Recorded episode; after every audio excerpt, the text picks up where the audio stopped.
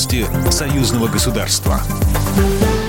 Здравствуйте, в студии Екатерина Шевцова. Вопросы двустороннего сотрудничества обсудят сегодня премьер-министры России и Беларуси. Михаил Мишустин и Роман Головченко проведут переговоры в Москве. В составе белорусской правительственной делегации первый заместитель премьер-министра Николай Снабков, министр энергетики Виктор Каранкевич, министр финансов Юрий Селиверстов, министр антимонопольного регулирования и торговли Владимир Колтович, председатель концерна «Белнефтехим» Андрей Рываков и посол Беларуси в России Владимир Семашко. Организаторы несогласованных акций протеста в России 23 января хотели жертв, чтобы дестабилизировать ситуацию в стране по белорусскому сценарию. Об этом заявил первый замглавы фракции «Единая Россия» в Госдуме Андрей Исаев, сообщает ТАСС. Депутат считает, что речь идет не просто о несанкционированных акциях, а об организованных массовых беспорядках. Мы столкнулись с тем, что впервые на подобного рода акциях действовали почти профессиональные боевики, которые нападали на сотрудников полиции, применяли рукоприкладство и чуть не убили на Пушкинской площади человека человека, поднявшего плакат против Навального. Необходимо наполнять реальным содержанием принятый по инициативе президента закон о воспитательной работе в образовательных учреждениях. Это не должно стать формальностью, с молодежью надо работать постоянно.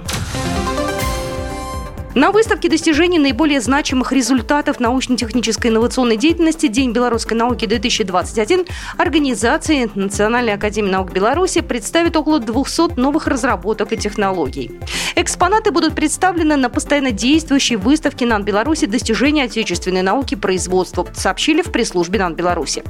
Научно-производственный центр многофункциональных беспилотных комплексов НАН Беларуси продемонстрирует макет беспилотного летательного аппарата «Мишень». Объединенный институт машиностроения продемонстрирует на открытой площадке макетный образец каркасно-панельного электромобиля «Академик Электро». Также на выставке можно будет увидеть ряд совместных разработок ученых.